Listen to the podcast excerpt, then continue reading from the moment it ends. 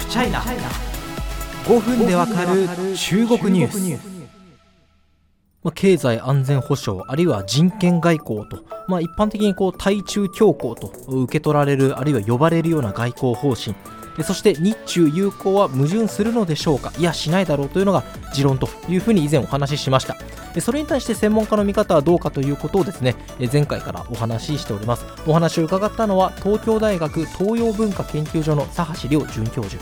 米中対立あるいは日本の、まあ、対米外交対中外交についてですね非常に、えー、専門的な知見を持ったお方です、まあ、アメリカとの接し方前回お話ししました。要は日本とアメリカ同じ方向向いている同盟国陣営だけど細かい政策を見ていくと日本の利益にそぐわないことはある。じゃあ日本にとって大事なのは何ですか？自由貿易だよねというようなお話をしました。今回はおそらく聞いてらっしゃる皆様お待ちかね。中国との付き合い方について見ていきましょう。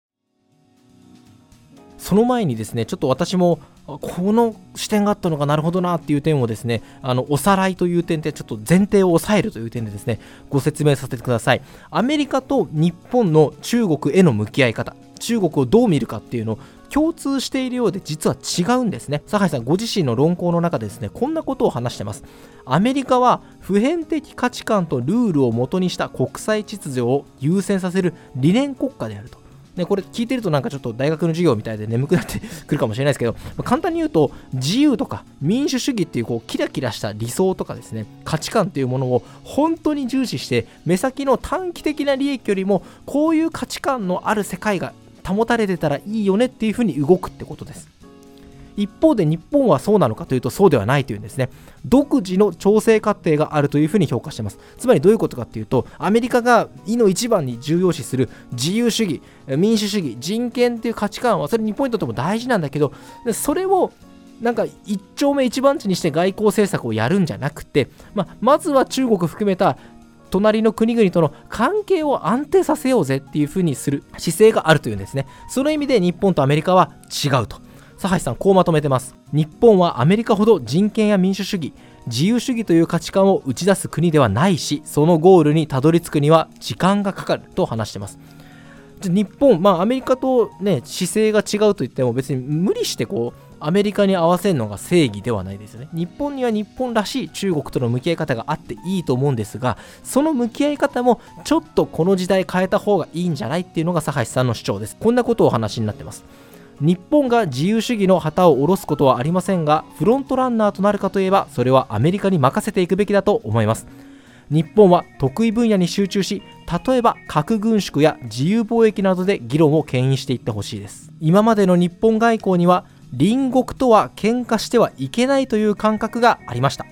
しかし中国の対応と向き合う時に日中友好時代のバランス感覚で挑んではいけないと思います。ね、あの今年はくしくも日中国交正常化50周年の節目でございます。1972年9月にですね、え田中角栄さんと周恩来さんが署名して、まあ、あの日本と中国の間に国交が正常化して、えパンダが上野公園にやってきて中国ブームが湧いたのは50年前なんですけども、その節目の年にですね、日中友好時代のバランスで外交しちゃいけないという提言が、まあ、専門から専門家から出てくるというのはですね、非常に象徴的です。で、やっぱりですね、その象徴的なことともう一つ気になるのが日本が関係安定最優先をやめて日中友好時代の考え方を一旦離れて距離を置いて例えば自由貿易やろうぜ核軍縮やろうぜってやった時に中国からするとお日本お前俺に対する態度変えやがったなってことで何らかの報復措置が生じる可能性というのは当然考えなければいけません。このポッドキャストでもお話ししてきました。経済的な手段を通じて地政学上の利益を得ること economic statecraft の可能性があります。佐橋さんも当然それを認識した上でこう話します。摩擦は生まれるかもしれないがそこは引き受けるべきコスト。負けてしまえば世界からルールや価値がなくなってしまう。で佐橋さんも僕も訴えたいのはそれってなんか対中強硬とかなんか中国崩壊習近平政権の終わりの足音が聞こえるとかそういうことをやれというわけではないんですね。あるいはなんか中国ビジネスをやるな撤退しろとかそういうことでもないわけです。佐橋さんこう話してます。極端から極端へ行くことではありません。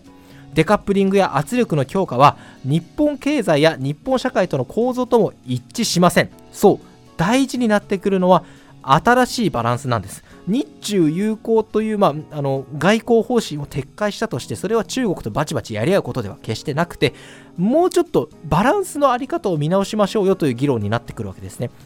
ここで一つ参考になるのがアメリカです。アメリカってオバマ政権末期から、まあ、中国への認識を改めました。中国いつかあの経済発展すれば俺たちの仲間になってくれるよねっていうとこがあ違ったわ。こいつらなんかどんどんどんどん力つけた結果俺たちの挑戦者になったじゃんっていう風に認識が変わっていくわけですよ。でトランプ政権ね中国への強硬姿勢あらわになりました。そしてバイデン政権民主党の政権ですけどトランプ政権のその対中強硬の姿勢受け継ぎました。だけれどもそのアメリカも強硬一辺倒中国やっつけてやるっていうわけではないんですね。酒井さんこう解説します。アメリカにとって中国は安全保障上の脅威であり政治体制に起因する警戒感があります。一方で経済や科学技術の面で共存したいという思いやアジアンヘイトアジア出身の人たちへのヘイトになってはいけないというバランス感覚があるのです。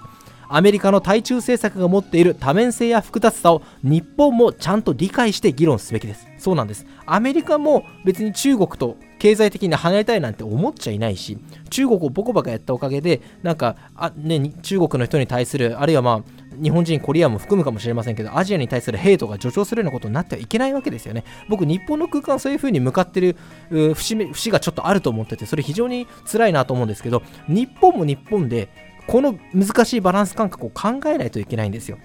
中国にはしっかり、えー、安全保障上の脅威もあるからこう価値観を塗り替えられてたまるかというところで日本は戦わないといけない。でもそれって中国と別に戦争するわけじゃないし経済でなんか手を打ち切るというわけでもないわけですよね。じゃあどうするか？佐橋さんこんなヒントをおっしゃってます。今までの隣国関係重視を超えたところに新しいバランスがあります。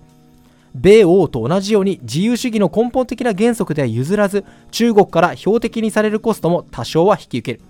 ただ同時に日本が専念すべきところを見極める。究極的にはどんな世界を描き中国政府や中国の人々とどうやっていくかを考えるということだと思います。まあ、このポッドキャストをお聞きの方はですね、中国の駐在員だとか、駐在員候補だとか、あるいは駐在員とお付き合いのある方とか、そういう方々いらっしゃると思うんですけど、まあ、その人から言わせると、おいおい、お前、日本が価値観を追求した結果、俺たちの中の誰かが運悪いやつ、標的にされるってよ、よく簡単に言ってくれたなっていう気持ちは当然あると思うし、でそれは僕もお話を聞いてて、いや、それはなかなか辛いんじゃないかって思う部分はありました。ただ、一方で、その、まあ、人権とか自由主義民主主義というね公民の教科書に書いてあるようなこと私たち普段あまり意識して生活することないと思うんですけどただ今の私たちの,、まあ、あの日本社会のま発展というのか日本社会が今あるのはそうした価値観のおかげであるということも一つ意識した方がいいと思います。そしてこの中国との新しいバランス感覚国民が議論していく一つのポイントになるかなと思いますしあの別にこれは外交の話なので僕も中国のお友達と飯食ったりしますけどそういう日中友好を否定するというわけでは決してないというところも一つのポイントだと思います。その中で、まあ、日本が国際社会の中で価値観の守護者たる姿を示せるかというところを見ていきたいですし、まあ、今僕も選挙でどこに投票しようかなというのは正直、えー、まだまだ迷っているんですね、まあ、毎回僕選挙っていうのは候補者の、まあ、玉って選挙用語で言うんですけど、まあ、人格とか政策を見て決めてるんですけどもこの外交というポイントではですね、えー今回、佐橋さんがおっしゃってくれた日米関係、日中関係というところのグランドビジョンを描いている人というのが見当たらないのが現実なのかなというふうに思っちゃったりもしてます。